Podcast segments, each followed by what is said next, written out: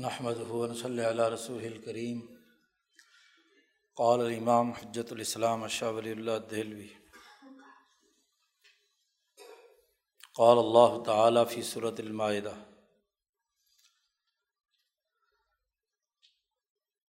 امام شاہ ولی اللہ رحمۃ اللہ علیہ خلفۂ راشدین کی حقانیت پر جو آیات قرآنیہ ہیں، ان کا بیان فرما رہے ہیں۔ اس سے پہلے تین آیات سے بنیادی استدلال کیا تھا۔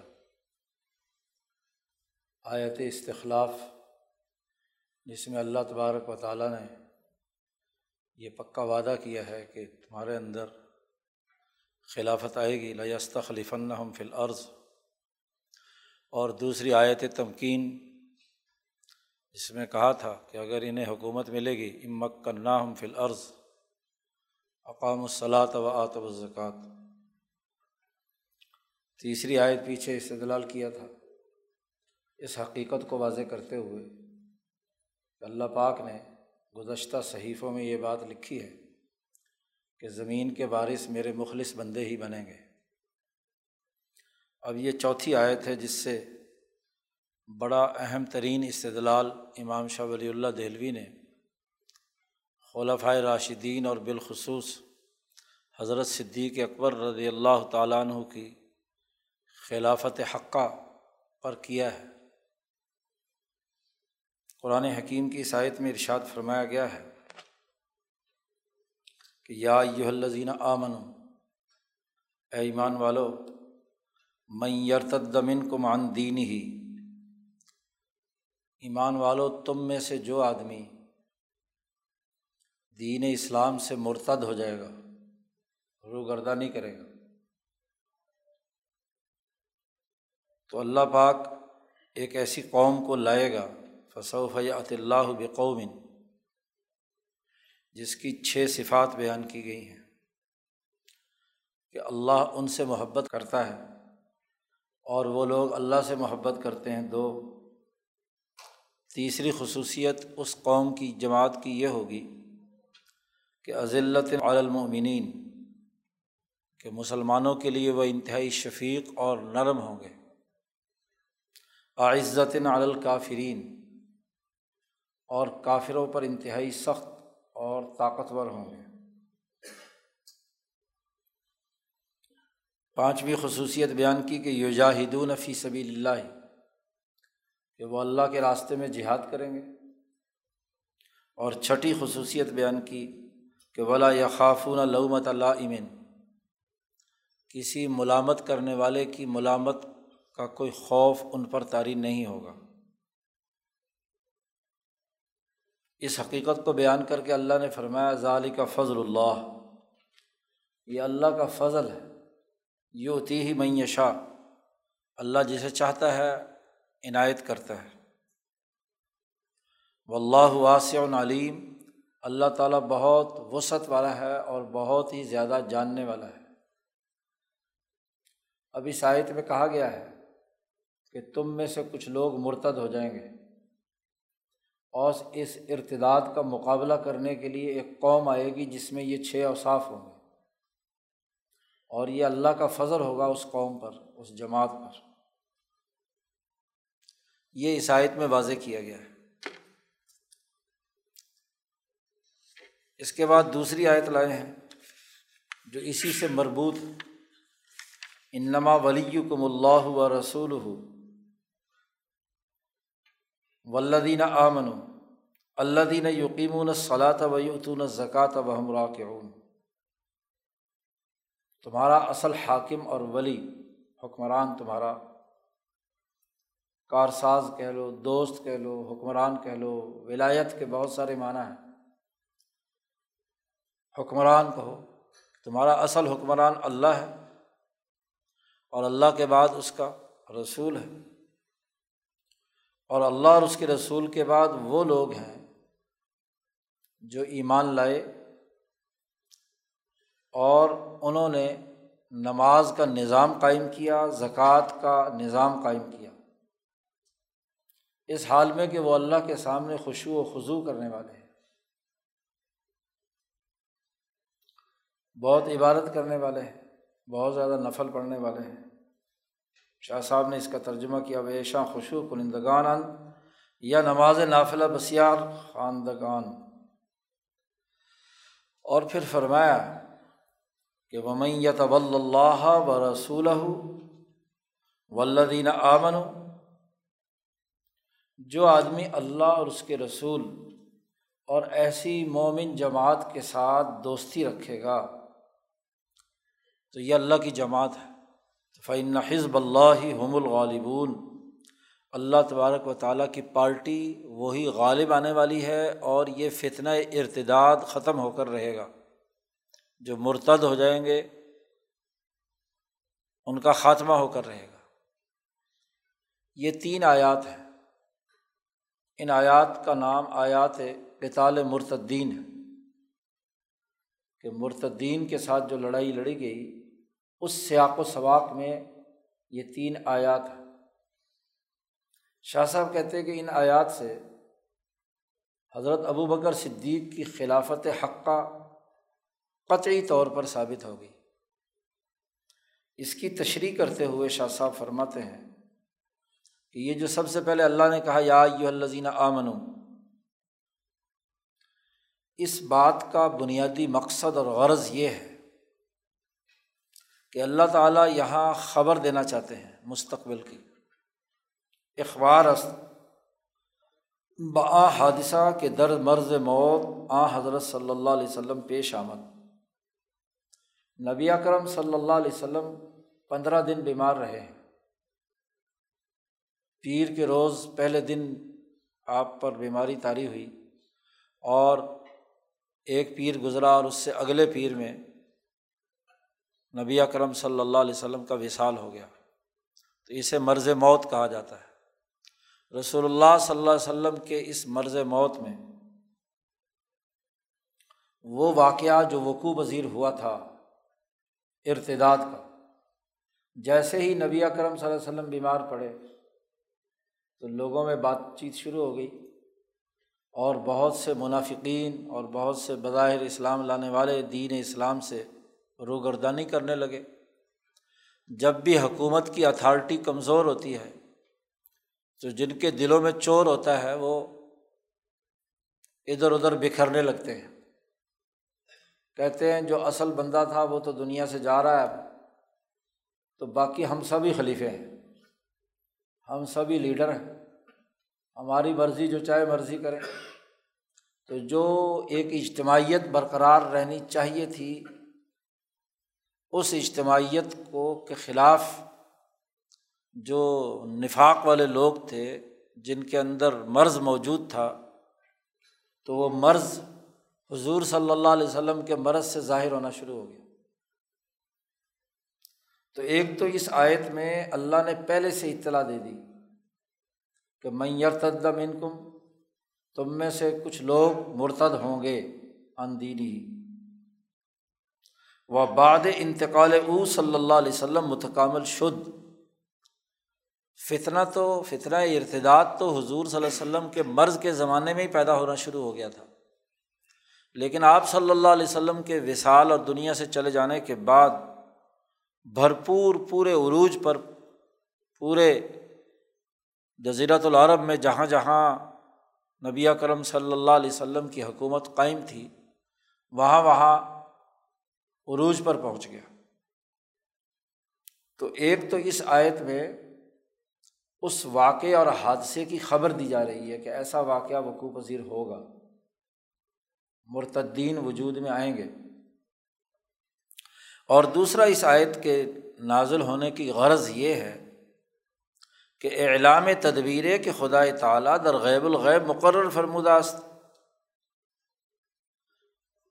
اللہ کی جانب سے اس تدبیر کا، اس طریقۂ کار کا اعلان ہے کہ اس کا مقابلہ کرنے کے لیے جو اللہ تبارک و تعالیٰ نے غیب الغیب میں پہلے سے طے کی ہوئی ہے کہ یہ فتنہ پیدا ہوگا تو اس کا مقابلہ کیسے ہوگا؟ کون جماعت کرے گی؟ کیا اس کی صورت ہوگی؟ تو اس آیت میں دو باتیں بیان کی گئی ہیں۔ ایک تو خبر دی گئی ہے کہ مرتدین آئیں گے دین سے ارتداد کرنے والے اور دوسرا ان کا علاج کرنے والے ایک قوم آئے گی۔ فصوف قومن ایک قوم آئے گی۔ یہ تدبیر اس لیے بتلائی کہ تا تا چوں آ حادثہ رو بدہد جب یہ واقعہ وقوع پذیر ہو تو جو سچی مخلص جماعت ہے اللہ نے یہ اطلاع اس لیے دی کہ وہ پہلے سے ہی الرٹ ہو جائے اور پوری بصیرت اور شعور کے ساتھ اس کا مقابلہ کرنے کے لیے تیار ہو جائے۔ اللہ بسی البصیرہ باشند از آ وہ اس سے پہلے سے واقف ہوں کیونکہ اچانک ایک نئی صورت حال پیدا ہو تو لوگوں کو سمجھ نہیں آتی کہ اس کا کیسے مقابلہ کیا جائے۔ سمجھداری کی بات تو یہی ہوتی ہے کہ جو واقعہ وقوع پذیر ہونے والا ہو رہا ہوتا ہے، جو بے چینی پیدا ہو رہی ہو، تو جو سچی اور مخلص جماعت ہے قبل از وقت پوری بصیرت و شعور سے اس کا مقابلہ کرنے کے لیے تیار ہو۔ البصیرہ باشند از آں وہ بصیرت اور شعور کی بنیاد پر اسے سمجھے کہ یہ واقعہ ہونا ہے۔ و اضطراب بر بواتی نے ایشا غالب نہ آیت اور دوسرے یہ کہ ان کے دل کی باطنی حالت میں یہ اضطراب غالب نہیں آنا چاہیے۔ ظاہری تو ظاہر ہے کہ ایک مسئلہ ہے۔ ظاہری تکلیف تو ہوگی، مجاہدہ تو ہوگا، لیکن دل مطمئن ہو، اس میں کسی قسم کا شک و شبہ یا غفلت کی بات نہ آئے۔ بلکہ وہ پوری طاقت اور قوت سے اس ارتداد کے فتنے کا مقابلہ کرنے کے لیے پوری جماعت تیار ہو الرٹ ہو کہ ضرور جماعت میں ایسے شیطان صفت لوگ آئیں گے جو بیماری رسول صلی اللہ علیہ وسلم کے اندر فتنہ پیدا کرنے کی کوشش کریں گے۔ کیونکہ جب تک آپ صلی اللہ علیہ وسلم کے پاس اتھارٹی تھی تو سب لوگ جھک رہے تھے۔ اور جیسے ہی پتہ چلا کہ کمزور ہو رہے ہیں، اب دنیا سے جانے والے ہیں، تو پھر جماعتوں میں فتنے ابھرتے ہیں، پارٹیوں میں گروہیتیں بنتی ہیں۔ مرتدین جماعت کے بنیادی نظریے سے اختلاف کرنے والے پیدا ہو جاتے ہیں۔ تو اس جماعت کو قبل از وقت اللہ نے بتلا دیا کہ گھبرانے کی بات نہیں ہے، تمہارا دل مطمئن ہونا چاہیے اور اس فتنے کا کلا کما کرنے کے لیے تیار رہنا چاہیے۔ وہ چوں آ تدبیر آ تدبیر رو نمایت، در اہتمام آ کوشن۔ اور اس فتنے کو مٹانے کے لیے جو جماعت کی مرکزی قیادت طریقۂ کار اور تدبیر طے کرے، اس کے اہتمام کی پوری جد وجہد اور کوشش کرنی چاہیے۔ اس میں کوئی کوتاہی نہیں ہونی چاہیے۔ دل مسترب نہیں ہونا چاہیے۔ وہ مقابلہ کرنے کے لیے ہمہ وقت تیار ہو۔ اور چوتھی بات یہ کہ بزل مساعی در اتمام آ سعادت خود سعادت خود دانند اور اس جد وجہد میں اپنی تمام کوششیں خرچ کرنے کو اپنی سعادت سمجھ کر کام کیا جائے۔ کہ جو مرکزی قیادت نے فیصلہ کر لیا، جو تدبیر جاری کی ہے، اس پر باقی لوگ اس کے مطابق طے شدہ طریقۂ کار کے مطابق اس فطرے کا مقابلہ کرنے کے لیے میدان میں ہوں۔ اور اس کو اپنی نیک بختی سمجھیں۔ اس آیت میں بنیادی طور پر اللہ تبارک و تعالیٰ نے یہ بات بیان کی ہے کہ یہ فتنہ ارتداد پیدا ہوگا، اس کے مقابلے میں ایک تدبیر جماعت میں وجود میں آئے گی، اس تدبیر کے لیے تمہیں جد وجہد اور کوشش کرنی ہے۔ یہ اس پوری آیت کا یا الزین آمن سے جو پہلی آیت ہے، اس کی تشریح میں یہ اس کا بنیادی مقصد اور غرض ہے۔ اب شاہ صاحب اس واقعے کی تفصیلات بیان کرتے ہیں کہ یہ فتنہ ارتداد ہوا کیا تھا۔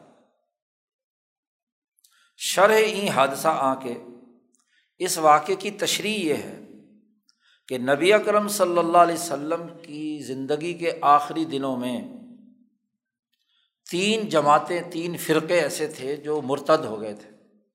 سے فرقہ از عرب مرتد شدن۔ عربوں میں تین طرح کی جماعتیں مرتد ہو گئیں۔ و در ہر فرقہ شخص بداوۂ نبوت برخاست، اور ہر ایک گروہ میں ایک ایسا آدمی پیدا ہو گیا جس نے دعوی نبوت کر دیا۔ اس نے کہا، یہ نبوت تو بڑے مزے کی چیز ہے، حکمرانی ملتی ہے، اقتدار ملتا ہے، تو کیوں نہ ہم بھی نبوت کا دعویٰ کر دیں؟ اور اس طرح اپنی ایک سیاسی حکمرانی قائم کر لیں وہ قوم و تصدیق او کو نہ کر دن اور جس قوم کے وہ لوگ تھے، جس قبیلے کے وہ لوگ تھے، انہوں نے بھی اپنے اس کے نبی ہونے کی تصدیق بھی کر دی۔ یعنی پوری قوم ہی مرتد ہو گئی۔ وہ فتنہ عظیم برپا شد اور ایک بہت بڑا فتنہ حضور صلی اللہ علیہ وسلم کے وصال کے فوری بعد پیدا ہو گیا۔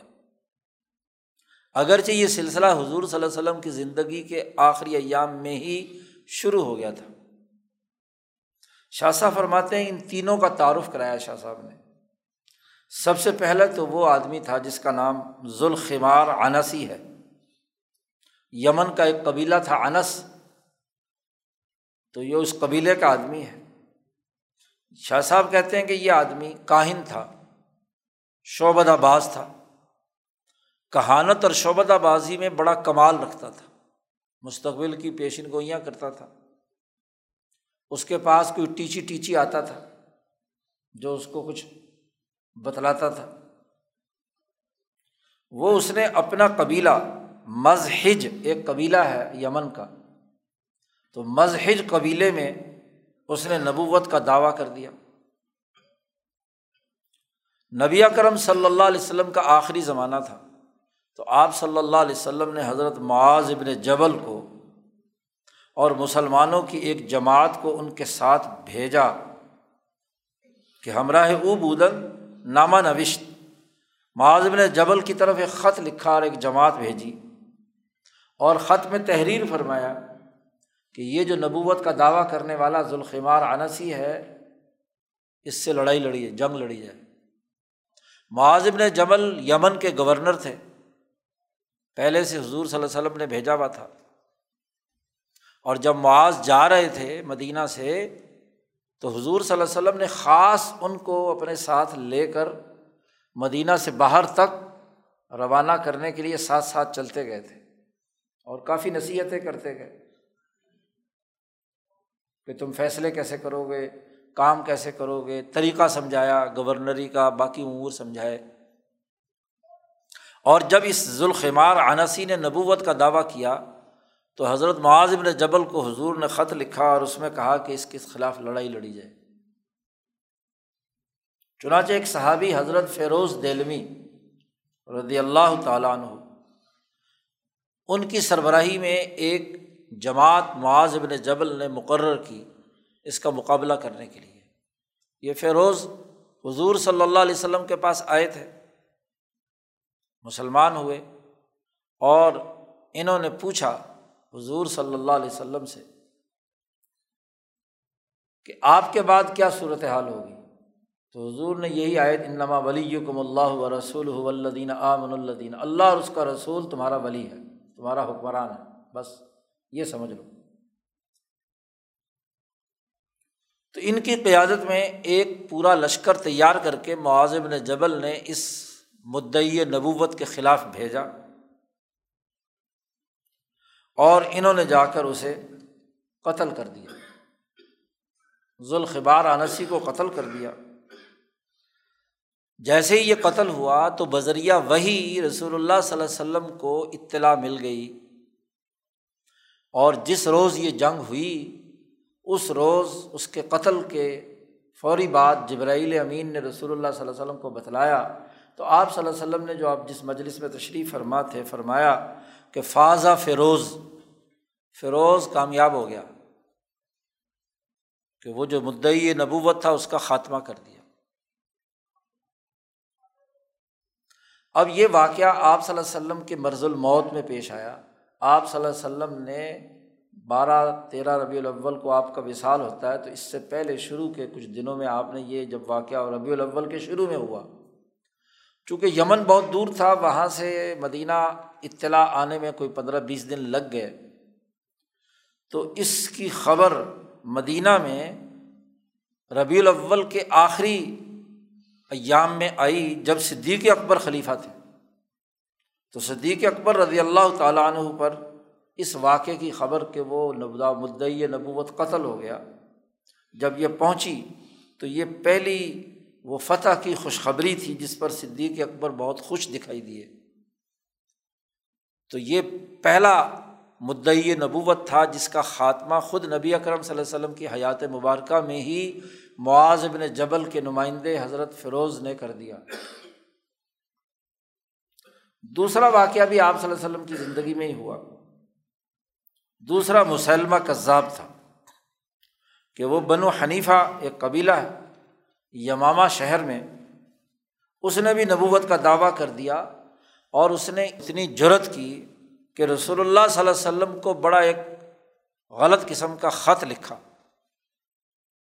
دو نمائندے بھیجے سفیر بنا کر اور اس خط میں لکھا کہ مم مسلمہ رسول اللہ علا محمد رسول اللہ، کہ میں مسلمہ جو اللہ کا رسول ہوں اور میں خط لکھتا ہوں محمد رسول اللہ کو۔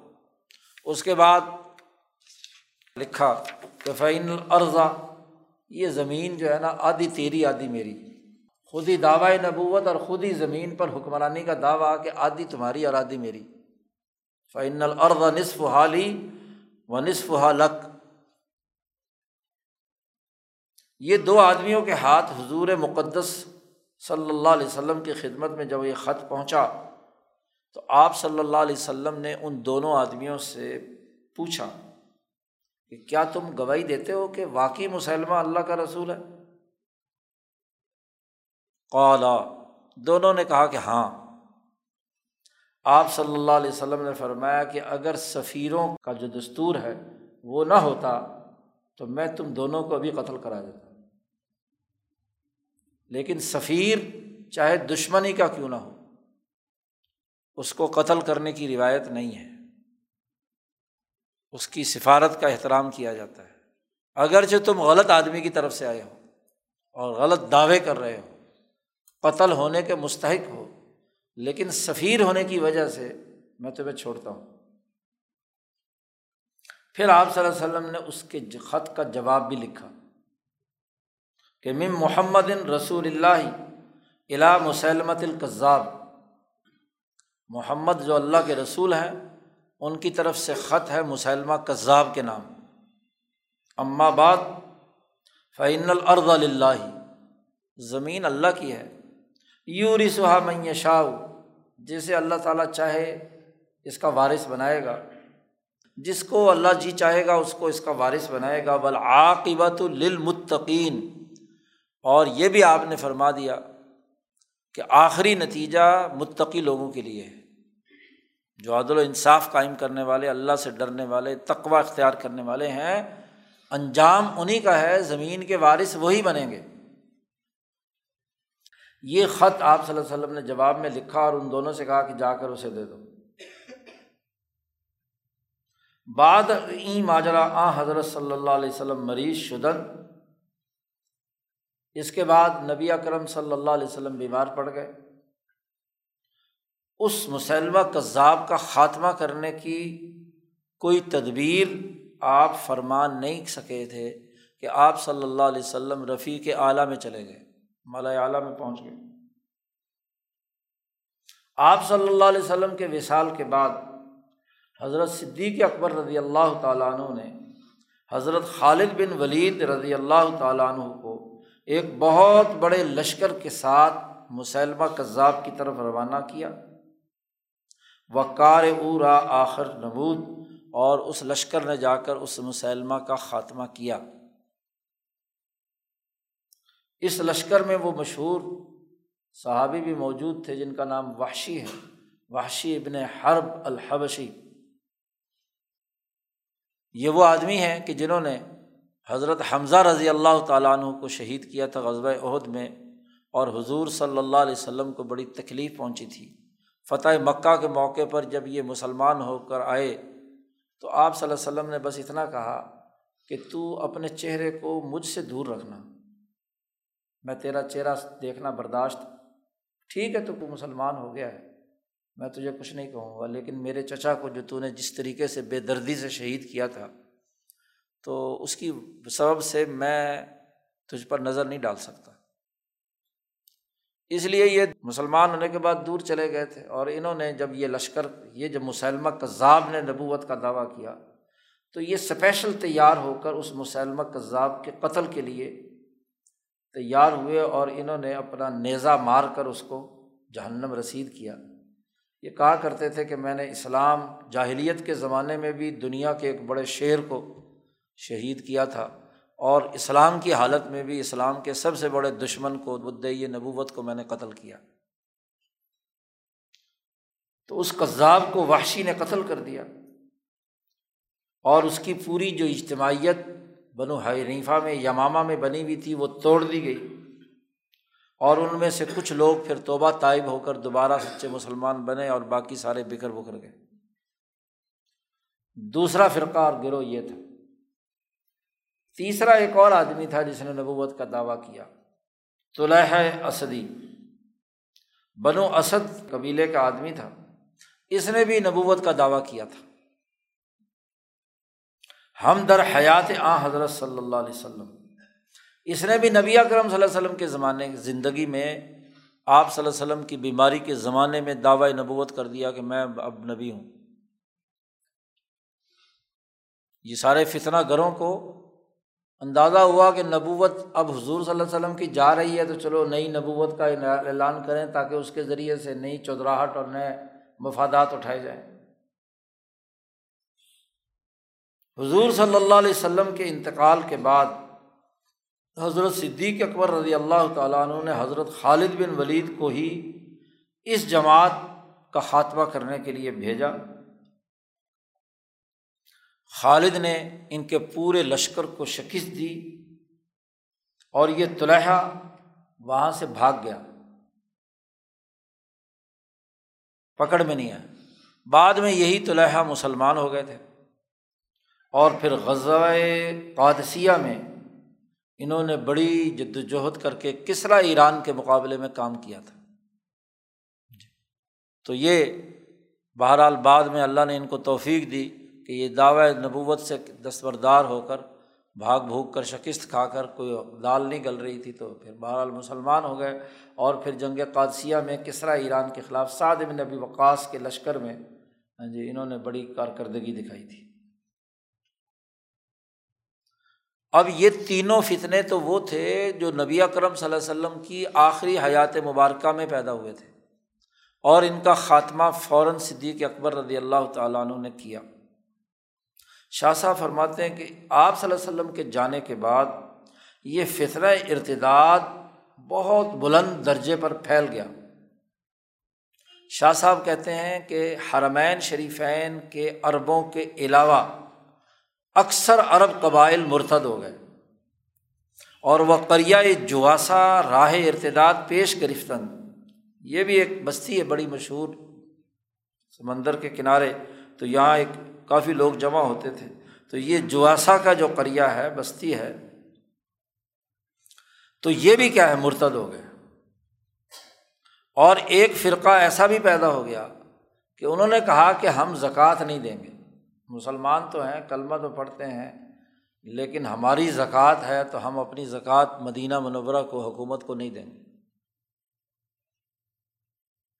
اب جب یہ فتنہ خوب پھیلا تو اس موقع پر جماعت صحابہ کے درمیان بحث و مباحثہ ہوا کہ ان مرتدین کے ساتھ، بلکہ ان لوگوں کے ساتھ جو زکوٰۃ کا انکار کر رہے ہیں، کیا کیا سلوک کیا جائے؟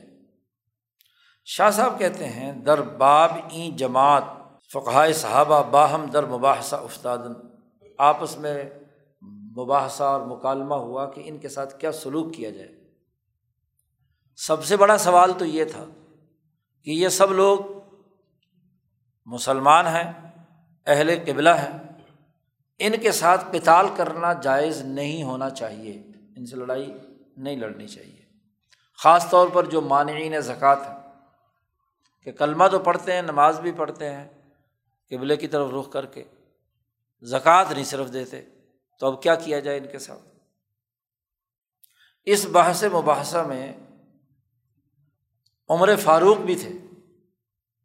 عمر فاروق رضی اللہ تعالیٰ عنہ نے بھی حضرت ابو بکر صدیق رضی اللہ تعالیٰ عنہ سے کہا کئی فتح قاتل الناس؟ وقت قال رسول اللہ صلی اللہ علیہ وسلم عمر تو انوقاتل الناس حتیٰ یقول اللہ الہ الا اللہ۔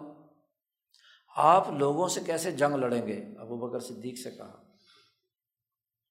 حالانکہ رسول اللہ صلی اللہ علیہ وسلم نے فرمایا کہ مجھے حکم دیا گیا ہے کہ میں لوگوں سے قتال کروں، لیکن اگر وہ کلمہ پڑھ لیں تو ان کی جان، مال میرے ہاتھوں سے محفوظ رہے گی۔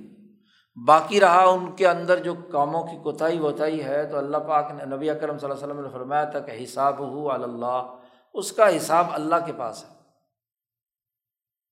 کلمہ گو جو بھی ہے، اس سے لڑائی نہیں لڑی جا سکتی۔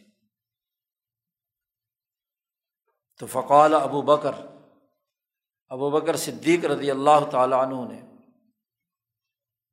فرمایا و اللہ اوقات منفر بین صلاطی و زکوٰۃ اللہ کی قسم، میں کتال کروں گا، لڑائی لڑوں گا، جنگ لڑوں گا۔ ہر اس آدمی سے جو نماز اور زکوٰۃ کے درمیان فرق کرتا ہے۔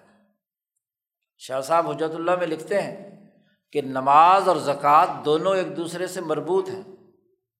جو آدمی زکوٰۃ نہیں دیتا، اس کی نماز پوری نہیں ہوئی۔ اور جو نماز نہیں پڑھتا، اس کی زکوٰۃ پوری نہیں ہوئی۔ دونوں مل کر ایک عبادت بنتی ہے۔ ایک جانی محنت و مشقت ہے نماز، اور ایک مالی محنت و مشقت ہے زکوٰۃ۔ تو دونوں ایک دوسرے سے مربوط ہے اس لیے اللہ پاک نے جہاں بھی عقیم الصلاط کہا، وہاں آت الزکوٰۃ بھی کہا۔ تو جو اس میں تفریق کرے، اس سے میں جنگ لڑوں گا۔ فعن زکوٰۃ اس لیے کہ ابو بکر صدیقی نے کہا کہ زکوٰۃ مال کا حق ہے، نماز جان کا حق ہے، تو یہ مال کا حق ہے۔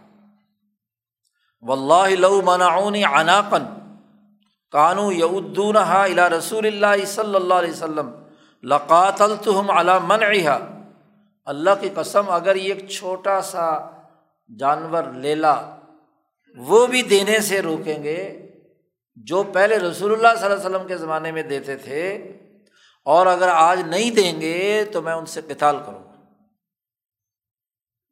بار بار ابو بکر صدیق رضی اللہ تعالیٰ نے یہ بات فرمائی تو حضرت عمر فرماتے ہیں کہ فارفت اللہ الحق وہ جو ابو بکر صدیق کے قلب میں جذبہ اور دائیا پیدا ہوا ہوا تھا کتال کا، تو جب ابو بکر صدیق نے یہ بات کہی تو میں، میرے دل میں بھی یہ بات پیدا ہوئی کہ ہاں یہی بات برحق ہے۔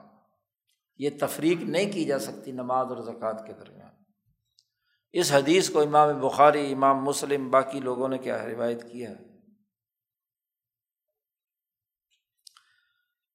یہاں تک تو اس واقعے جو حادثہ تھا یعنی جو جس کی پیشین گوئی کی ہے، کہ یہ واقعہ وقوع پذیر ہوا تھا اور اس واقعے کے مقابلے کے لیے یہ ساری ہاں جی تدبیر بھی اس آیت میں بیان کی گئی۔ تو شاہ صاحب اب یہاں اس تدبیر کی تشریح کرتے ہیں۔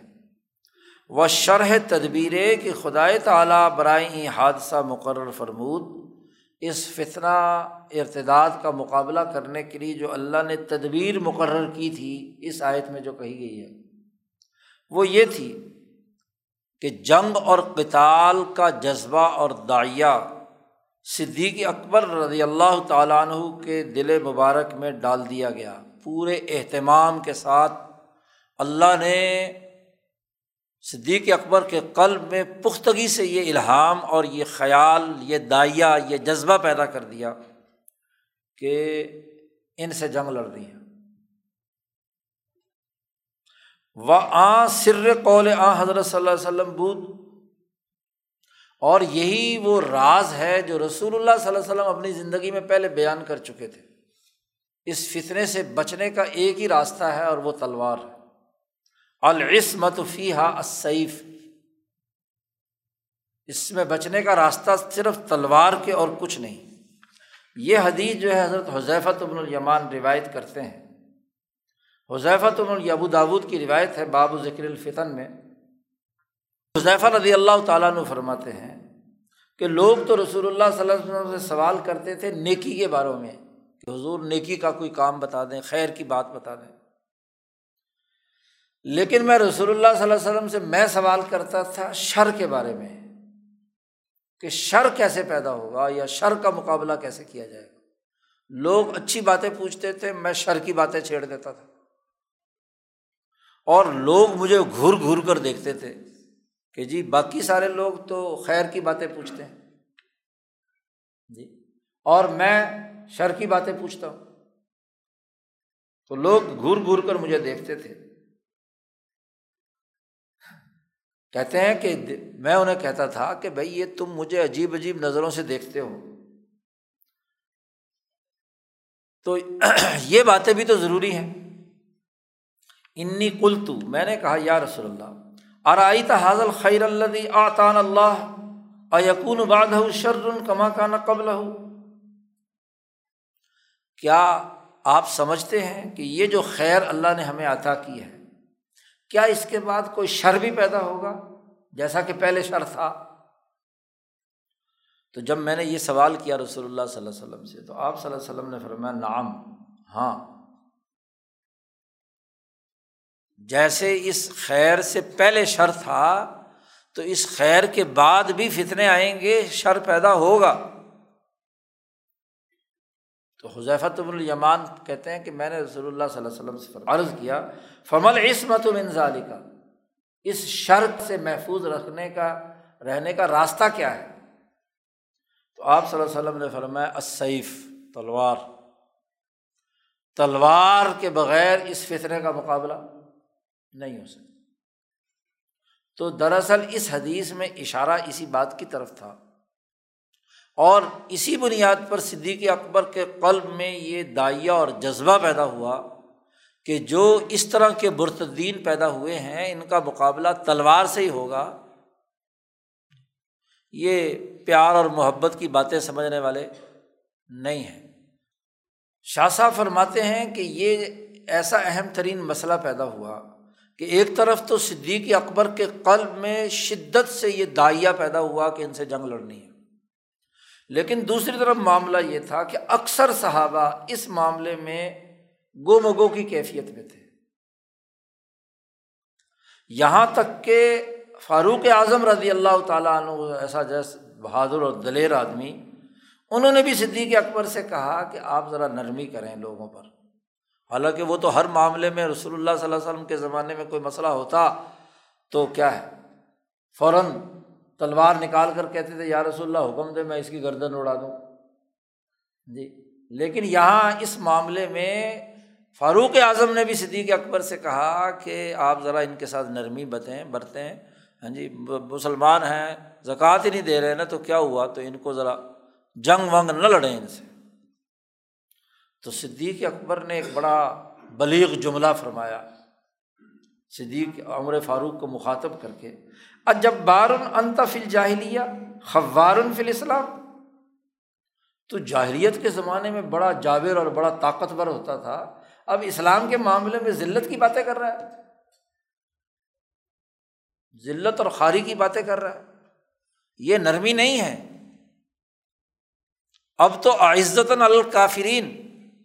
اب تو ان کے خلاف سختی کرنے کا وقت ہے۔ اس وقت تو نرمی کی باتیں بتا رہا ہے۔ ایک تو یہ فاروق اعظم کا مکالمہ تھا۔ جب فاروق اعظم جیسے آدمی ابو بکر صدیق کے سامنے نرمی کی رائے ظاہر کر رہے ہیں تو ظاہر ہے کہ باقی صحابہ کی رائے۔ اور حضرت علی کی بھی یہ بحث ہوئی حضرت ابو بکر صدیق سے۔ بابا حضرت مرتضیٰ نیز مانند این جواب و سوال درمیان آمد۔ بھی یہی بات کہی کہ ذرا ان کے ساتھ نرمی کرنی چاہیے۔ امیر المومنین یہ ایسا نہیں ہونا چاہیے۔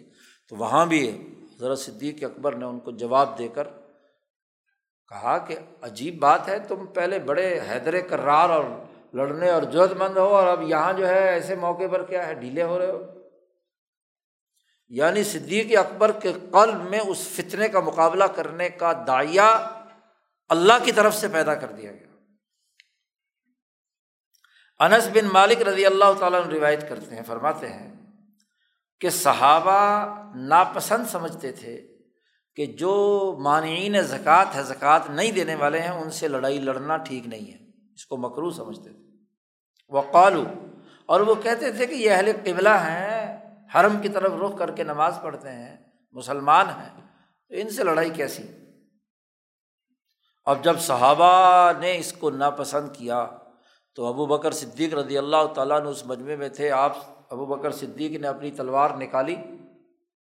وہ خراج وحدہ۔ ہو اور اکیلے ہی مسجد نبوی سے باہر نکلے کہ تم میرے ساتھ نہیں چلتے تو نہیں صحیح۔ فلم یجدو بدم من الخروج، میں اکیلا نکلتا ہوں۔ جب تک میری جان میں جان ہے، میں اکیلا ہی لڑائی لڑتا ہوں۔ تم نے نہیں لڑنی تو بیٹھے رہو، ٹھیک ہے۔ اب جب انہوں نے دیکھا کہ ابو بکر صدیق تو اکیلے ہی تلوار لے کر نکل کھڑے ہوئے۔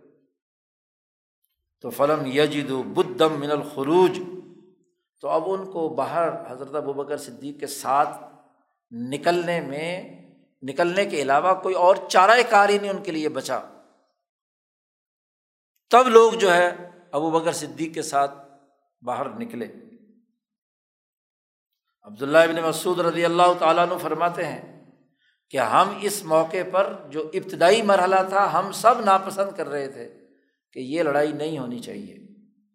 لیکن سما حمد نہ ہو علیہ فل انتہائی لیکن جب یہ کلا کما ہو کر خلافت کا نظم و نسق مضبوط ہو گیا، تو ہم سب اپنے دل سے شکر ادا کرتے تھے ابو بکر صدیق کا کہ انہوں نے ایک اہم موقع پر ایک اہم اور صحیح فیصلہ کیا، جس کے نتائج دین اسلام کے غلبے کی صورت میں ظاہر ہوئے۔ لیو ذرا الدین کلی۔ اگر پہلے ہی مرحلے کے اندر کمزوری دکھا دی جاتی تو دین کا غلبہ، بین الاقوامی غلبہ تو کیا جو ہوا ہوا تھا حجاز میں، وہ سارا کا سارا غلبہ ریورس ہو جاتا۔ ان روایات کو امام بغوی نے نقل کیا ہے۔ اب شاہ صاحب جو صدیق اکبر کے قلب میں جو یہ دائیا الہیہ پیدا ہوا، اس کی نوعیت واضح کر رہے ہیں، اہمیت واضح کر رہے ہیں۔ شاہ صاحب فرماتے ہیں کہ وہ دائیا کہ جو حضرت صدیق اکبر کے قلب میں اللہ نے ڈالا، اس کی مثال ایک چمکتے ہوئے چراغ کی تھی، بمنزلہ چراغ بود، کہ ہر کے محاذی او میں افتاد بنور او متنور میں شد۔ ایسا روشن چراغ آپ کے سینے میں جل رہا تھا کہ جو آدمی بھی اس کے سامنے آتا تو یہ چراغ اس کے دل میں بھی جل اٹھتا۔ جہاد کا، دشمن کے خاتمے کا، غلبہ دین کا، یہ چراغ جرت اور ہمت کا۔ صدیق اکبر کے قلب میں جو جل رہا تھا، جو بھی سامنے آتا، عمر فاروق آئے اعتراضات لے کر، تو ان کے دل میں آ گیا۔ انہوں نے کہا فارف تو الحق، علی المرتضیٰ آئے انہوں نے سوال و جواب کیے، جیسے ہی اس دائیے کے مقام سامنے آئے تو وہ چراغ ان کے قلب میں بھی جل گیا۔ خالد بن ولید، انس بن مالک، ابن مسعود، تمام صحابہ کے قلوب میں۔ تا کہ جموع عظیمہ از مسلمین، مہیا برائے پتال شدن۔ یہاں تک کہ ایک بہت بڑی صحابہ کی، مسلمانوں کی جماعت تیار ہو گئی کہ ان مرتدین کے خلاف قتال کرنا ہے۔ گویا کہ اصل ابو بکر صدیق کے قلب میں پیدا ہونے والا وہ دائیا الہیہ ہے، وہ الہام الہی ہے جو ایک چراغ کے مانند روشن تھا اور وہ تمام جو سچے صحابہ تھے ان کے دلوں میں وہ نور پھیل گیا اور سب میں ایک اجتماعیت پیدا ہو گئی اور انہوں نے اجتماعی طاقت کے ساتھ اس فتنے کا مقابلہ کیا۔ وسعی ہرچ تمام تر بکار برند ہر ایک نے پوری اجتماعیت کے ساتھ، پورے ڈسپلن کے ساتھ، پورے نظم و ضبط کے ساتھ یہ کام کیا۔ ابو بکر عیاش کہتے ہیں کہ میں نے ابو حسین سے سنا ہے کہ وہ کہتے تھے کہ نبیوں کے بعد ابو بکر سے بڑھ کر کوئی آدمی دنیا میں پیدا نہیں ہوا۔ سب سے افضل ترین آدمی باد النبی جین ابو بکر صدیق رضی اللہ تعالیٰ عنہ۔ امبیا کے قلوب پر تو ظاہری اور باطنی دونوں طرح وہی آتی ہے۔ اور صدیق اکبر کے قلب پر وہ الحام وہ دائیا الہیہ منتقل ہوا، جس کی وجہ سے انہوں نے اس پوری جماعت میں ایک نئی روح پھونک دی۔ وہ فرماتے ہیں کہ ابو بکر صدیق نبی من المبیا کے قائم مقام ہیں ان کی جگہ پر کھڑے ہو گئے۔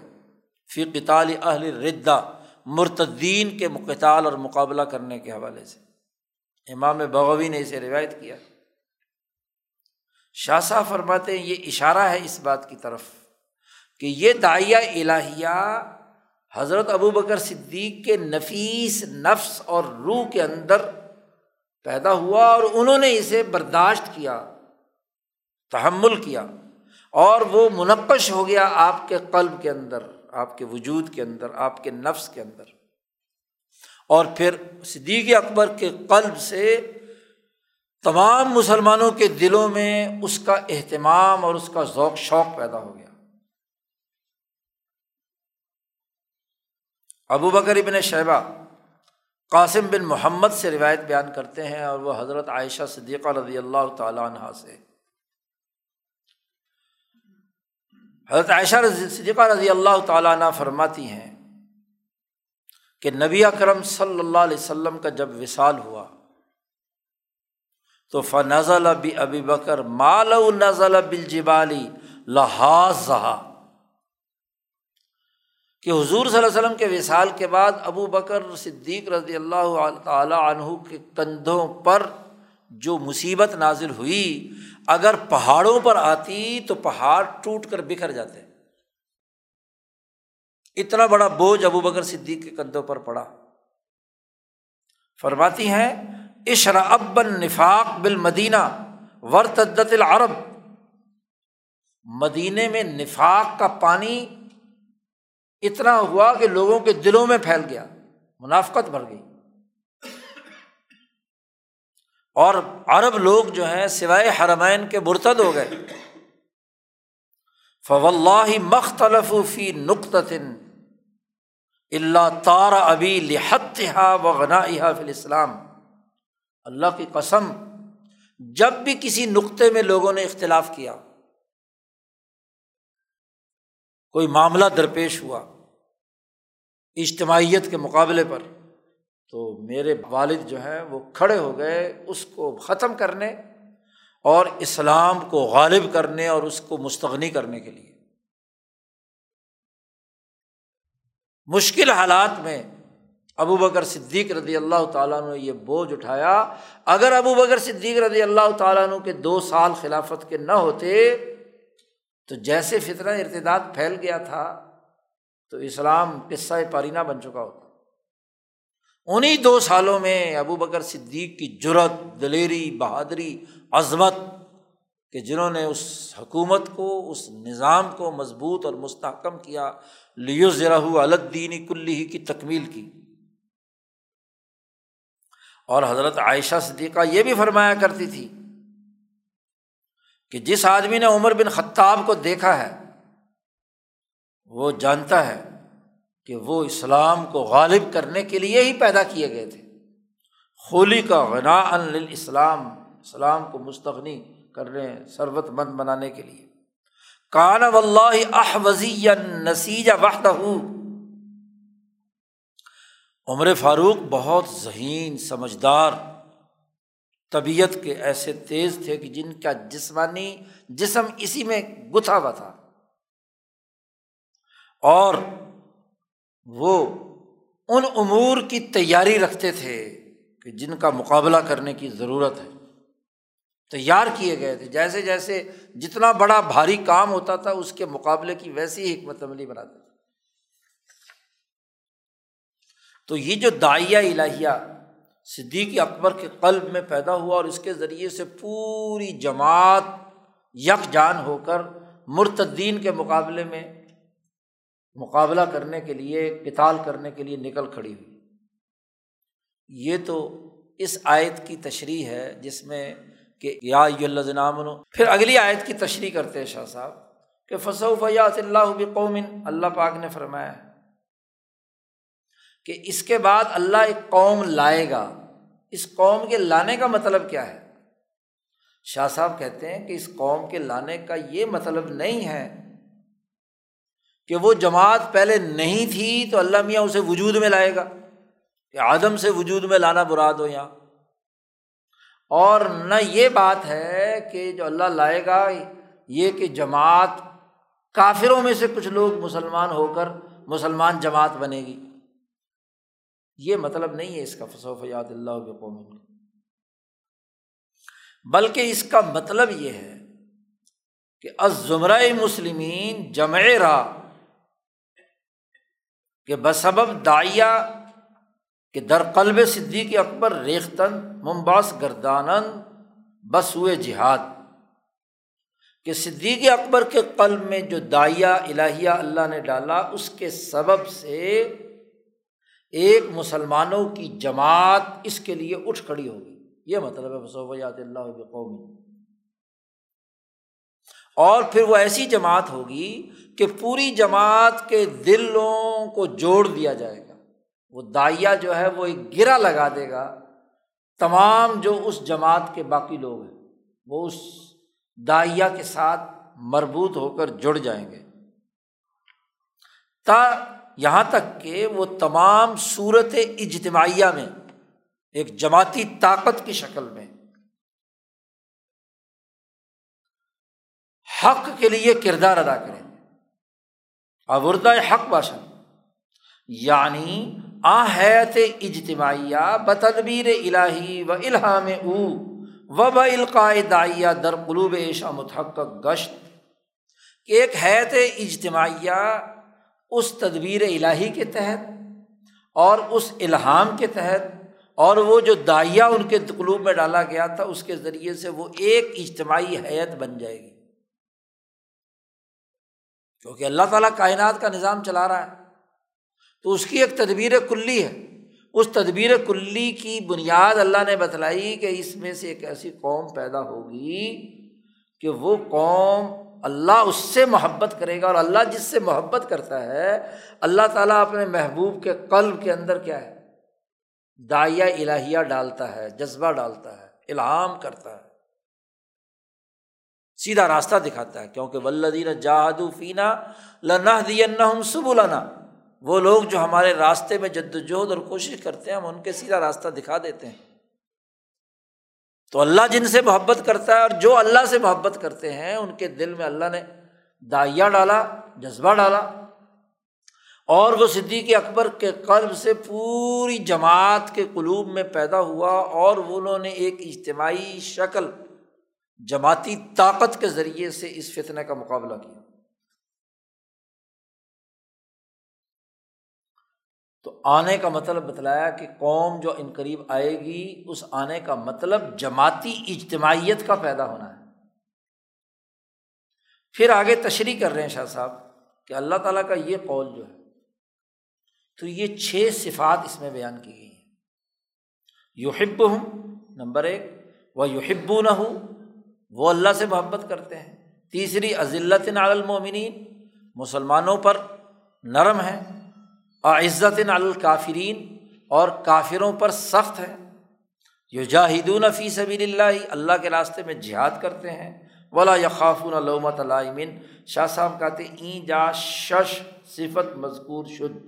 یہاں چھ صفات بیان کی گئی ہیں اس جماعت کی، جو اجتماعی طور پر یہ چھ کام کرنے والی ہیں۔ شاہ صاحب کہتے چھ چیزیں جو ہیں، ان میں سے دو کا تعلق تو اللہ اور بندوں کے درمیان ہے۔ کہ اللہ ان سے محبت کرتا ہے اور وہ اللہ سے محبت کرتے ہیں۔ تو محبت الہیہ اللہ اور ان بندوں کے درمیان ہے، دو کا تعلق تو اس سے ہے۔ وہ درمیان، وہ دو درمیان ایشاں و غیر ایشاں ازبنی آدم۔ پھر انسانیت میں دو طبقے ہیں، ایک مومنین اور ایک کافرین۔ تو دو، ایک کافروں کے مقابلے میں، ایک مومنین کے مقابلے میں، کہ ہر کے مومن است بہ نسبت او معاملہ والد یا ولد میں کنن، کہ جو مومنین ہیں ان کے ساتھ معاملہ ایسا جیسا باپ اپنی اولاد سے کرتا ہے یا اولاد اپنے باپ سے کرتی ہے۔ اور جو کافر ہے، اس کے حق میں یہ جماعت جبریل کے اس مثال کے مطابق ہے کہ جب قوم سعود پر جبرائیل نے ایک چیخ لگائی تھی اور اس کے نتیجے میں قوم سمود ڈھیر ہو گئے تھے، ختم ہو گئے تھے، تو جیسے وہ جبریل کی چیخ سیاح جس کو اللہ نے کہا ہے، وہ سیاح سمود، وہ اللہ کے کاموں میں سے ایک کام تھا، جارحہ الہیہ تھا۔ اس قوم سمود کو تباہ و برباد کرنے کے لیے ایسے ہی عزت الکافرین، کافروں کے خلاف تلوار کو نکال کر ان کے ختم کرنے اور ان کو تباہ و برباد کرنے کے لیے یہ جماعت کردار ادا کرے گی صحابہ کے۔ وہاں تو جبریل کو کرنا پڑا تھا۔ یہاں ان مرتدین کا مقابلہ یہ جماعت صحابہ کرے گی۔ عزت الکافری پھر آخری جو دو صفتیں ہیں شاہ صاحب کہتے ہیں، وہ دو صفت در نصرت ملت۔ آخری دو صفتیں ملت اسلامیہ، ملت ابراہیمیہ کی مدد اور نصرت کے حوالے سے۔ ایک تو ہے فعل جہاد، اور فعل جہاد کا لازمی تقاضا یہ ہے کہ امر بالمعروف اور نہیں انل منکر اور دوسری اہم ترین بات جو بیان کی گئی ہے، لا خافون اللہمت اللہ اس کا مطلب کیا ہے؟ شاہ صاحب کہتے ہیں کہ اس کا مطلب ہے اس دائیا الہیہ کی طاقت اور قوت کہ جو دل میں پیدا ہو اس جماعت میں کہ لوگ کچھ کہیں رشتے دار کچھ کہیں یا کوئی بھی کچھ کہیں، تو ان کے کہنے سے وہ جو جذبہ پیدا ہوا ہے وہ مٹے نہ۔ ختم نہ ہو جائے۔ آدمی کے دل میں جذبہ پیدا ہوتا ہے۔ دعوت کا کام کرنا ہے، انقلاب کا کام کرنا ہے۔ ابا نے منع کر دیا، اماں نے منع کر دیا، کسی رشتے دار نے منع کر دیا۔ لوگوں نے کہا، دیکھو جی یہ انقلابی ہیں اس دور میں۔ تو وہ جذبہ اگر مٹ گیا تو سمجھ لو کہ وہ دائیا نہیں ہے۔ وہ دائیا وہ ہوتا ہے کہ کسی رشتے دار کے کہنے سے، کسی بندے کی بات کرنے سے کسی اور وجہ سے، کسی دباؤ کی وجہ سے انسان اس کو ختم نہ کر دے۔ وہ دائیا نفسانی ہوتا ہے۔ اسی لیے شاہ صاحب نے وہاں الطاف القدس میں دائیوں پر جو بحث کی ہے، اس میں ہاں جی یہی فرق بیان کیا ہے۔ ایک دائیا نفسانی ہوتا ہے اور نفسانی دائیا یہ ہوتا ہے کہ کہیں سے بھی دباؤ یا پریشر آئے تو آدمی چھوڑ دیتا ہے کہ یار چلو نہیں۔ جذبہ پیدا ہوا دائیا پیدا ہوا، روٹی کھانی ہے۔ دوستوں نے کہا، نہیں یار، ابھی نہیں کھانی، دو گھنٹے بعد کھانی ہے۔ تو آپ نے کہا، چلو دو گھنٹے بعد کھا لیں گے۔ یہ نفسانی دائیا ہے نا۔ اور ایک دائیا حقانی ہوتا ہے۔ اور دائیا حقانی کی مثال حضرت مولانا رشید احمد گنگوئی رحمۃ اللہ علیہ نے امداد السلوک میں بیان فرمائی ہے۔ انہوں نے فرمایا دائیا حقانیہ جب آتا ہے کسی سالک کے قلب پر تو پھر وہ چاہے بھی پیچھے ہٹنا تو نہیں ہٹ سکتا۔ کیونکہ وہ اللہ کی طرف سے جب آتا ہے تو آدمی خود بخود گھسٹتا چلا جاتا ہے کہ یہ کام کرنا ہی کر رہا ہے۔ اب دنیا کی کوئی طاقت اس کو نہیں روک سکتی۔ یہ ہے دائیا حقانیہ یا دائیا الہیہ۔ ایک دائیا شیطانیہ ہوتا ہے۔ تو شیطانی دائیا تو شیطان کی طرف سے آتا ہے، اس کا مقابلہ اعوذ باللہ من الشیطان الرجیم سے کیا جا سکتا ہے۔ دائیا نفسانیہ ہے۔ ہاں جی اس کو کیا ہے؟ نفس کی خواہشات وغیرہ، ان کا مقابلہ بھی کیا جا سکتا ہے۔ اور یہ وقتی ہوتے ہیں۔ یہ مستقل نہیں ہوتے۔ اور جو دائیا حقانیہ ہوتا ہے، جب کسی کے قلب میں وہ نازل ہو جائے، تو پھر ساری دنیا اس کی مخالف کیوں نہ ہو؟ جس کو مولانا سندھی نے کہا ہے کہ عزم جی سچا آدمی وہ ہے کہ جس نے ایک دفعہ ایک عزم کر لیا، دائیا پیدا ہو گیا، اب ساری دنیا اس کی مخالف ہو جائے، وہ کبھی اس سے منحرف نہیں ہوگا۔ اسے کر کے چھوڑے گا۔ تو یہ جو لا خافون لومت لائم ہے کہ وہ نہیں ڈرتے کسی ملامت کرنے والے کی ملامت سے۔ چاہے وہ کتنا ہی قریبی ہو، کتنے ہی لوگ باتیں بنائیں، کتنا ہی کچھ ہوتا رہے، وہ اس قوت دائیا کی بنیاد پر کسی ملامت کرنے والے کی ملامت کی پرواہ نہیں کرتے۔ کچھ بھی ہو جائے، مقابلے پہ آ جاتے ہیں۔ تو یہ چھ صفات اللہ نے بیان کی ہیں کہ وہ جو جماعت پیدا ہوگی، اس میں یہ چھ اوصاف پائے جائیں گے۔ شاہ صاحب فرماتے ظال کا فضل اللہ یوتی ہی میں شاہ اللہ واسع علیم. یہ جو دائیا پیدا ہونا، یا چھ صفات کا پیدا ہونا ہے، یہ اللہ کا فضل ہوتا ہے، اور اللہ جسے چاہتا ہے، اسے دیتا ہے. اور اللہ بڑا وسیع اور علم رکھنے والا ذات ہے، وہ جس کو یہ عنایت کرے، اس کے دل میں یہ چنگاری جلا دیتا ہے. جی یہ دائیا پیدا کر دیتا ہے۔ شاہ صاحب کہتے ہیں فضل کا عظیم القدر، در تحقیق و تصویر این خسال یہ خلاصہ ہے۔ ان عادت تمام خصلتیں جو ہیں یحب ہم و یحب نہ ہو عزلت نالمومنین عزت نالکافرین یجاہد فی سبیل اللہ۔ ان پانچ صفات کا خلاصہ یہ دائیا ہے۔ یہ بہت اونچے درجے کا ہوتا ہے۔ کہ جب یہ دائیا الہیہ پیدا ہو گیا تو اللہ کی محبت بھی، اللہ ان سے محبت کرنے والا بھی، وغیرہ وغیرہ سارے امور اس میں پائے جاتے ہیں۔ وہ بیان منزلت آہا عند اللہ، اور اللہ کے یہاں ان چھ خسرتوں کی جو منزلت اور مرتبت ہے، اس کا خلاصہ ہے۔ وہیں جا معلوم میں شبد اور اسی سے یہ بات معلوم ہو گئی کہ مرتدین سے جنگ لڑنا غزب بدر کی طرح کا عمل ہے۔ اس کے ماتحت ایک عمل ہے۔ وہ نمونہ از مشاہد عظیمت القدر۔ اور یہ نمونہ ہے ان مشہدوں میں سے، ان جنگوں میں سے جو عظیم القدر جنگیں تھیں۔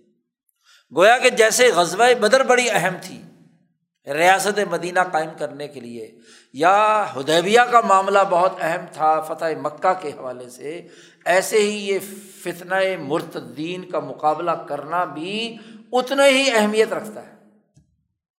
کیونکہ اگر یہ نہ ہوتا تو یہ غلبہ برقرار ہی نہیں رہ سکتا تھا، جو بدر میں اور مکہ میں حاصل ہوا تھا۔ اب یہ آیت اس کی تشریح کرنے کے بعد اگلی آیت اس کے ساتھ جڑی ہوئی ہے، شاہ صاحب یہ کہنا چاہتے ہیں۔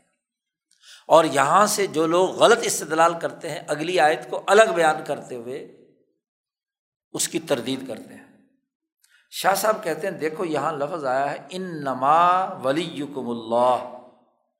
اس کے علاوہ تمہارا کوئی اور ولی نہیں ہے۔ ان نما کا لفظ استعمال کیا ہے۔ کلام عرب میں جب انما استعمال ہوتا ہے تو یہ پچھلے جملے کی دلیل ہوتا ہے۔ دلیل جملہ اس سابقہ۔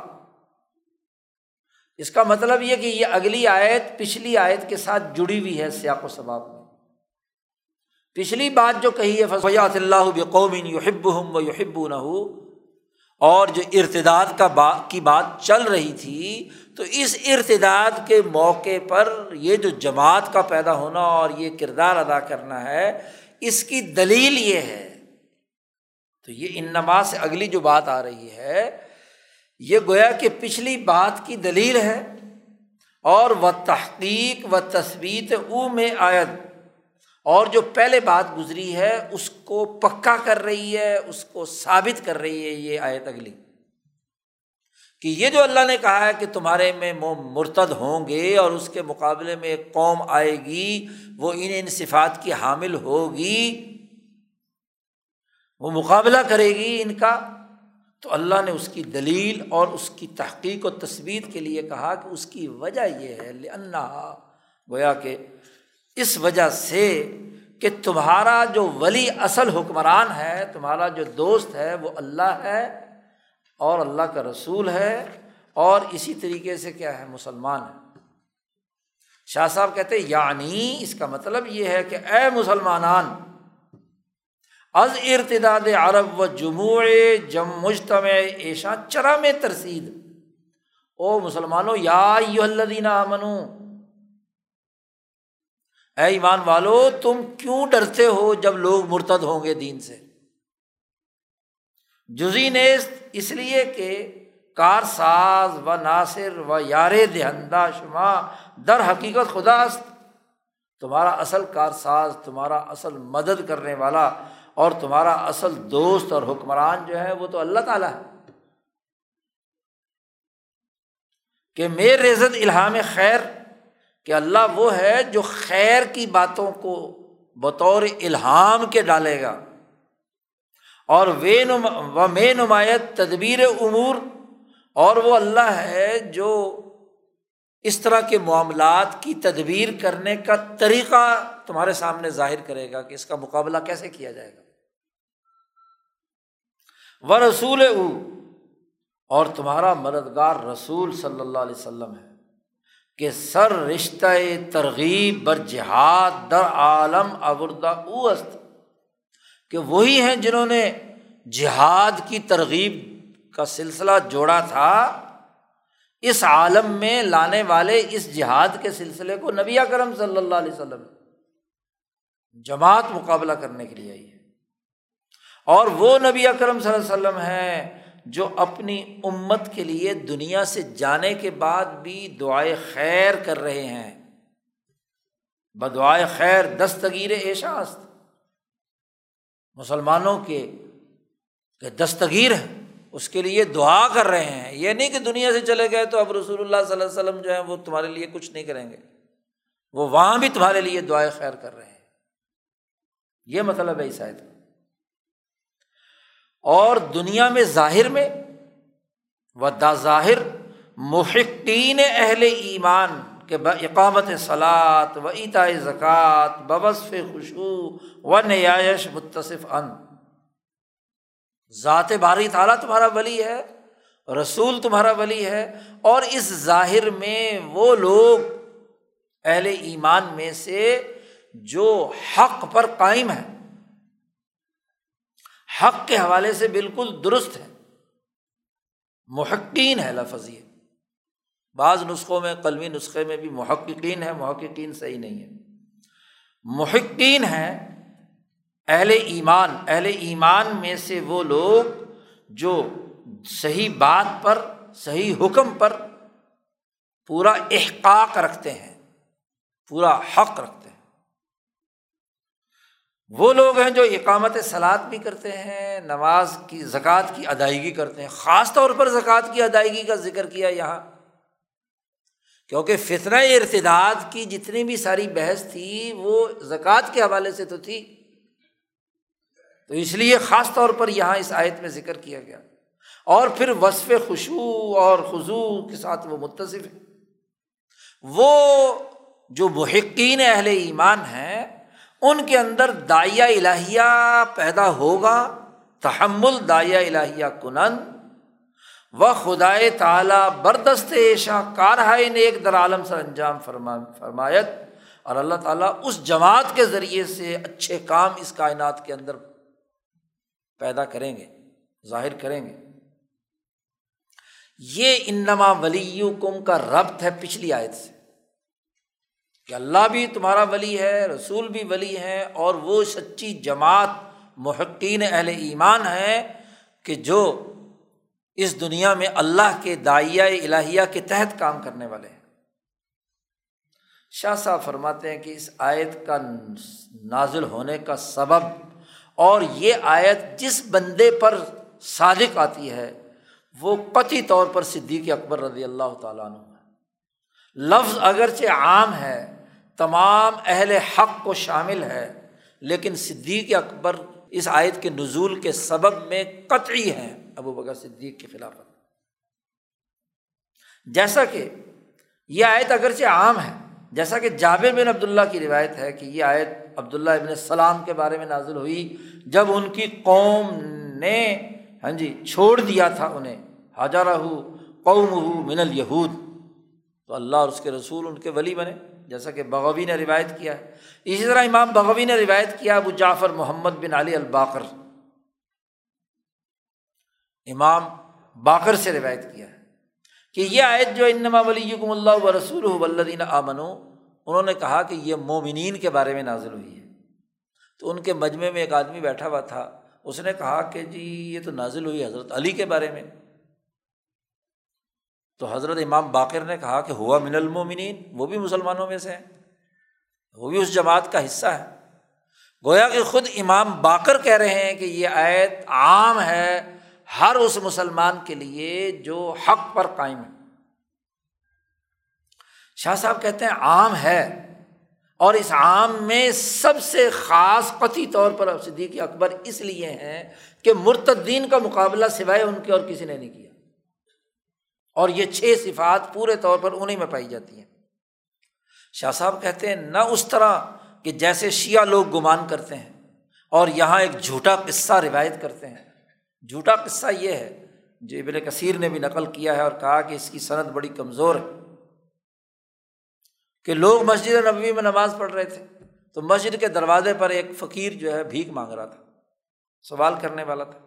رسول اللہ صلی اللہ علیہ وسلم داخل ہوئے اور حضور نے اس مسکین سے پوچھا کہ تجھے کسی نے کوئی پیسہ دیا بھی ہے کہ نہیں؟ اس نے کہا ہاں دیا ہے۔ جی کس نے دیا ہے؟ کہ ایک آدمی نے دیا ہے کہ وہ جو رکوع کر رہا تھا، رکوع کی حالت میں اس نے اپنے، میں نے بھیگ مانگی تو اس نے اپنے ہاتھ کی انگوٹھی نکال کر میری طرف پھینک دی۔ نماز کی حالت کے اندر ہی، رکوع کی حالت۔ تو بعد میں انہوں نے پوچھا حضور صلی اللہ علیہ وسلم نے کہ وہ کون آدمی تھا؟ لوگوں نے کہا جی حضرت علی تھے۔ یہ روایت انتہائی موضوع اور گھڑی ہوئی ہے۔ اس کے تمام راوی ضعیف اور کمزور ہیں۔ ابن کثیر نے یہ روایت نقل کر کے کہا لئی سا یسح شعی منا بالکل لیتی لذوف آسانی دیا و جہالت رجالیا یہ گھڑنتو روایت ہے۔ اس کا آگے پیچھے سرا کو تعلق نہیں۔ اور پھر اس وقت حضور صلی اللہ علیہ وسلم نے یہ اگلی آیت پڑھی میں تو اللہ و رسول تو اس سے شیعہ لوگ استدلال کرتے ہیں کہ یہ انما ولیکم سے مراد جو ہیں وہ حضرت علی ہیں۔ وہ لوگ یہ کہتے ہیں کہ راکعون جو ہے، یہ حال ہے یوتون زکوٰۃ سے کہ زکوٰۃ دیتے ہیں رکوع کی حالت میں۔ حالانکہ یہ عمل کثیر ہے۔ نماز کے اندر کیسے کیا جا سکتا ہے؟ اور وہ کہتے ہیں کہ فقیر کی طرف انگوٹھی پھینکی تھی رکوع کی حالت میں۔ تو یہ گھڑی ہوئی روایت ہے، اس کا کوئی تعلق نہیں ہے۔ اور یہ لوگ اس طرح اس آیت کا جو سیاق و سباق ہے، اس کو خراب کرتے ہیں۔ بات چل رہی ہے، یا اللہ نام میتم ان کو مندین ہی ارتداد کی۔ اس کے ذیل میں یہ بات آ رہی ہے۔ اب اس سے کاٹ کر اس کو الگ سے کیا ہے؟ علی کو مولا ثابت کرنے کے لیے ولاد ثابت کرنے کے لیے اس طرح کا قصہ بیان کرنا شاہ صاحب کہتے ہیں ایسا کرنا درست نہیں ہے۔ اللہ تعالیٰ ان کے جسم کے اعضاء کو ایسے ایسے ٹکڑے ٹکڑے کر دے جیسے جیسے یہ آیات قرآن کے ٹکڑے کرتے ہیں۔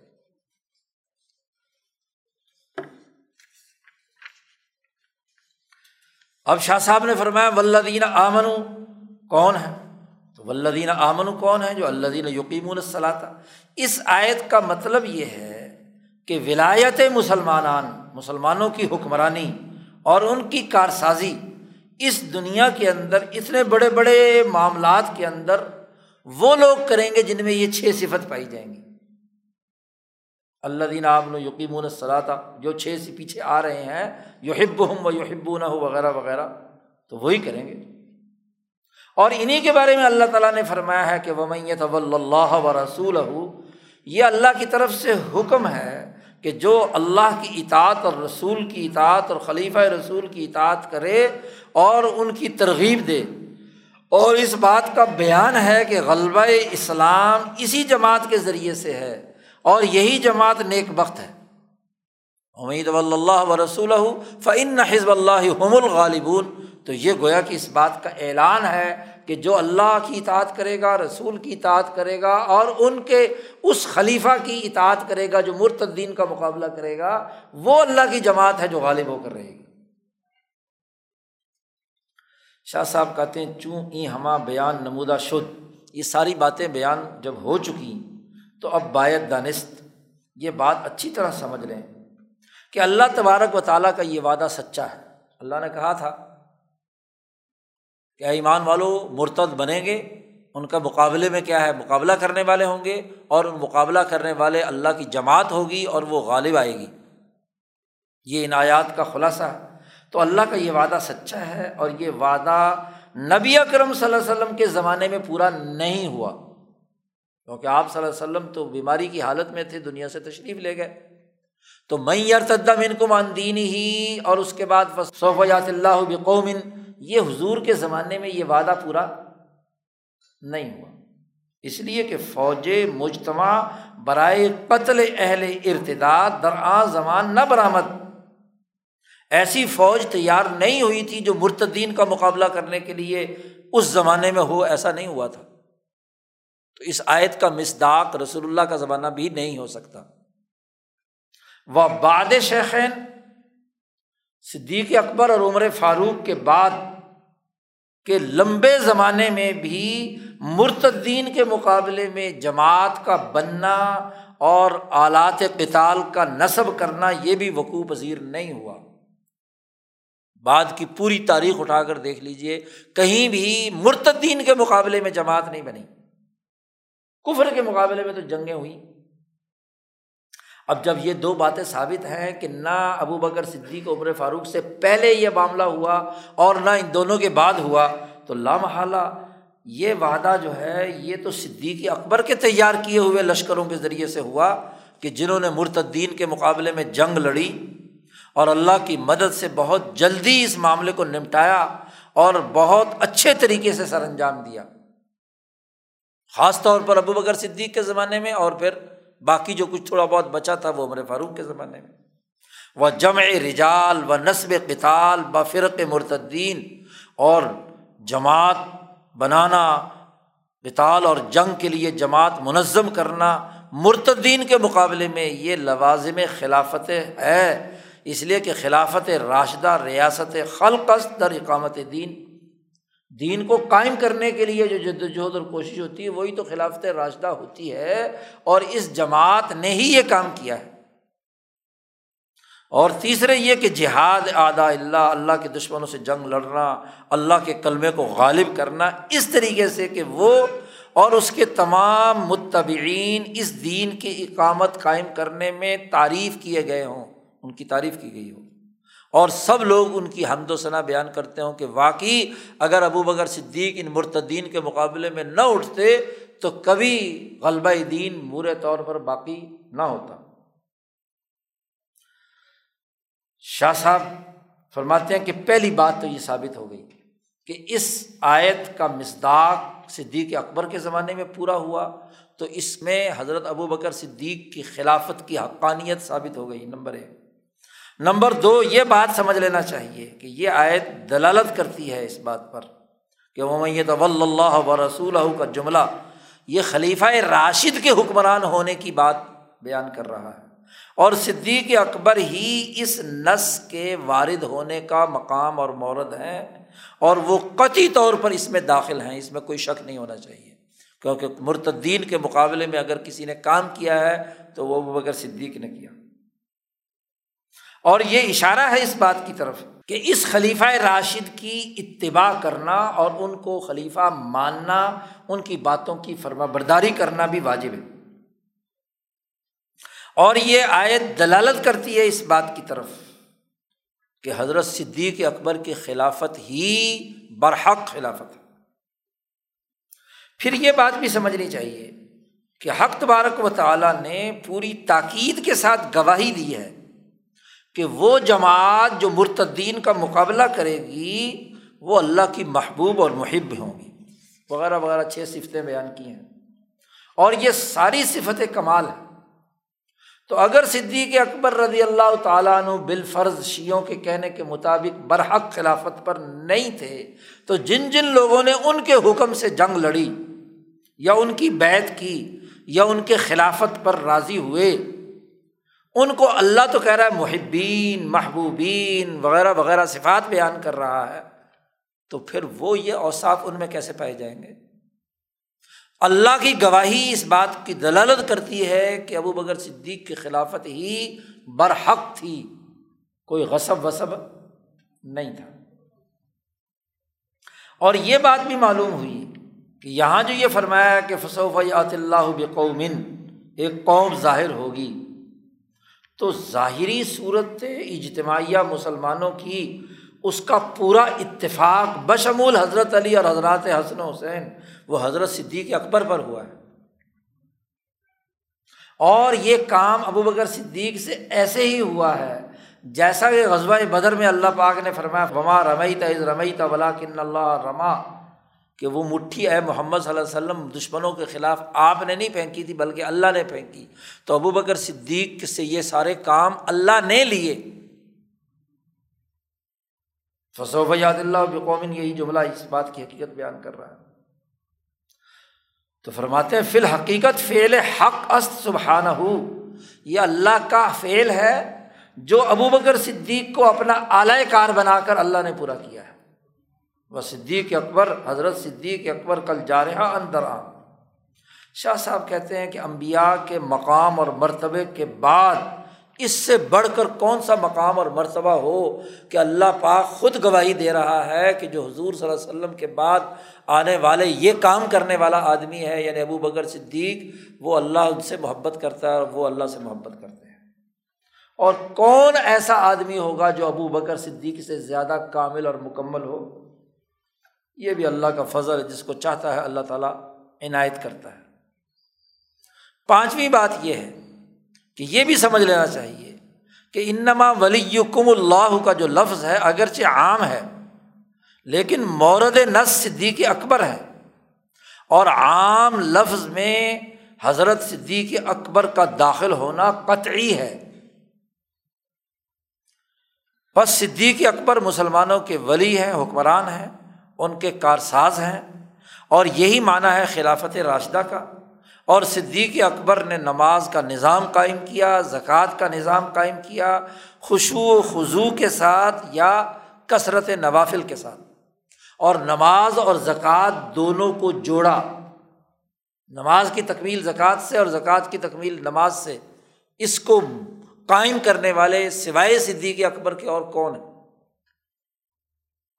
پھر چھٹی بات یہ ہے کہ یہ بھی سمجھ لینا چاہیے کہ جہاد کا نظام اور جو کتال کا عمل ہمیشہ اس لڑائی اور جہاد میں عرف کے اعتبار سے جو اصل حکم دینے والا ہوتا ہے، وہ معتبر ہوتا ہے۔ بعامر در عرف شائع، بلکہ عامر حکم دینے والا وہ ہونا چاہیے جس میں یہ چھ صفات اعلیٰ ترین درجے پہ پائی جائے اگر جماعت میں کہا جائے کہ جماعت ساری اللہ کی محبوب محبوب تھی اور فلاں فلاں صفات پائی جاتی تھی، تو اس جماعت کا جو سربراہ ہے، وہ تو بطریق اولا ان صفات کا حامل ہوگا۔ تا پر توے، وے در دل دیگرا کار کنت، کیونکہ حکم دینے والے کے دل میں جو جذبہ ہوتا ہے، وہی اس کے متعلقین کے دلوں میں منتقل ہوتا ہے۔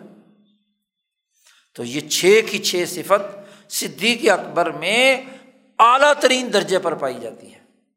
اور یہ بھی لوازم خلافت خاصہ میں سے ہے۔ تو یوں کہہ سکتے ہیں کہ یہ چھ کی چھ صفتیں صدیقی اکبر کی صفتیں ہیں۔ اللہ نے انہیں بیان کیا ہے۔ اور اللہ نے بطور تاریخ کے اس کو عام رکھا ہے۔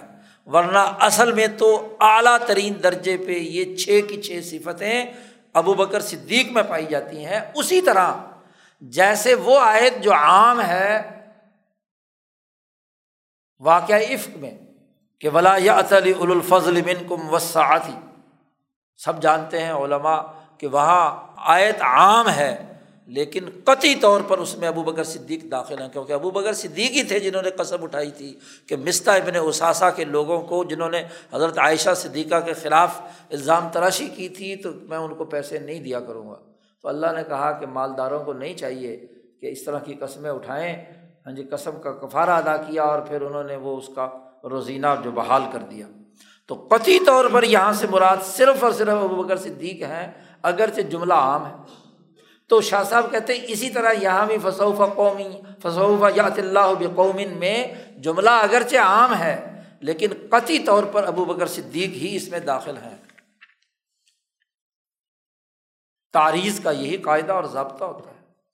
پھر ایک اور بڑی اہم بات فرمائی شاہ صاحب نے، استدلال کیا کہ صدیق اکبر ہی مراد ہے اور کوئی مراد نہیں ہے۔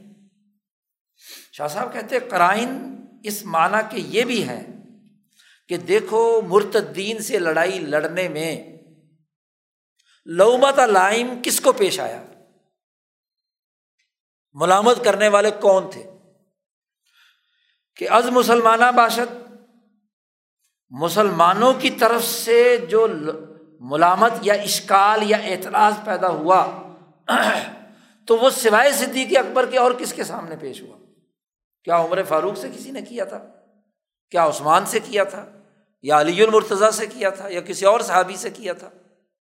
یہ ان کے فیصلے پر سوال لومت لائم، مسلمانوں کی جانب سے اگر آیا تھا تو وہ صرف اور صرف صدیق اکبر کے حوالے سے وہ لوم کافرانہ اعتبار نیست پس ذکر لا خافون لومت علائمن کہ وہ ایسے حکمران اور ولی ہوں گے کہ کسی ملامت کرنے والے کی ملامت کی پرواہ نہیں کریں گے۔ اس سے مراد سوائے صدیق اکبر کے اور کوئی نہیں ہے۔ اب آپ دیکھو، شاہ صاحب کہتے ہیں کہ جب مانعین زکوٰۃ سے لڑائی کا موقع آیا تو صحابہ نے اشکال پیش کیا تھا نا۔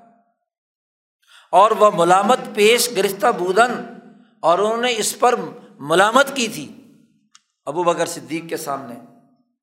اور صدیق اکبر کے نزدیک کفر اور ارتداد عام فریق محقق بود۔ لیکن اس پورے موقع پہ ابو بکر صدیق تنہا اکیلے آدمی تھے جن کے نزدیک جو زکوٰۃ نہیں دیتا، ان کا کفر اور ان کا مرتد ہونا تحقیقی طور پر ثابت ہو چکا تھا۔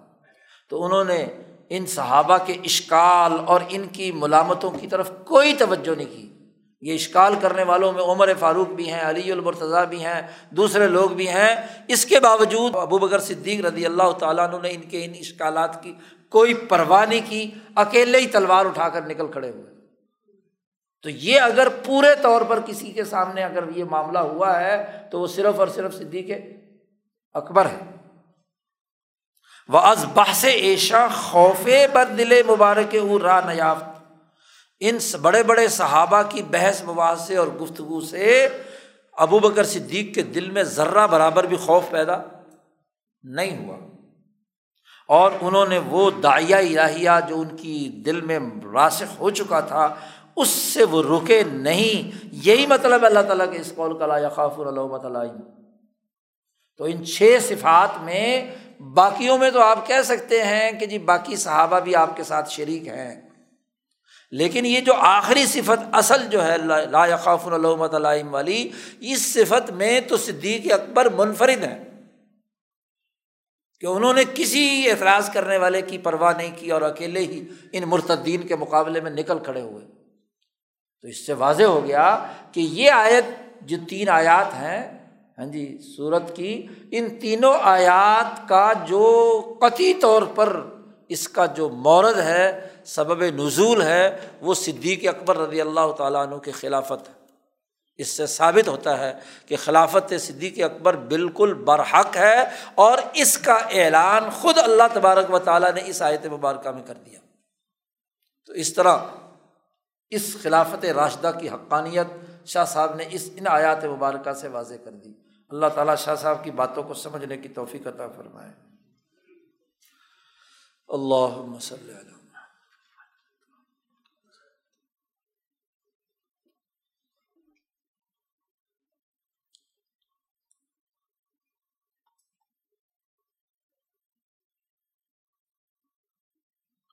اجمعین۔